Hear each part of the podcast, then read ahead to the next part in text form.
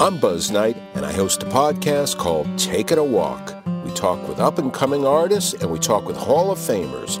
Join us for an upcoming episode with the iconic singer Felix Cavaliere. Now, remember, we were walking down the street and we had been told that WABC, Cousin Brucie, we were told he was going to play it between 6 and 8 uh, on 77 ABC. Felix Cavaliere, known for his many hits with the Rascals. We had a little, you know, transistor radio, you know, and we're walking, uh, I think we were on like a street in New York City. We were living there, and it came on you know?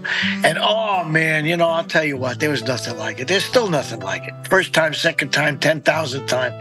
It's still a thrill. It, it really is. It brings back all memories. Join us on the Taking a Walk podcast starting on January 30th for an episode with Felix Cavaliere on Apple Podcast, Spotify, the iHeartRadio app, or wherever you get your podcasts.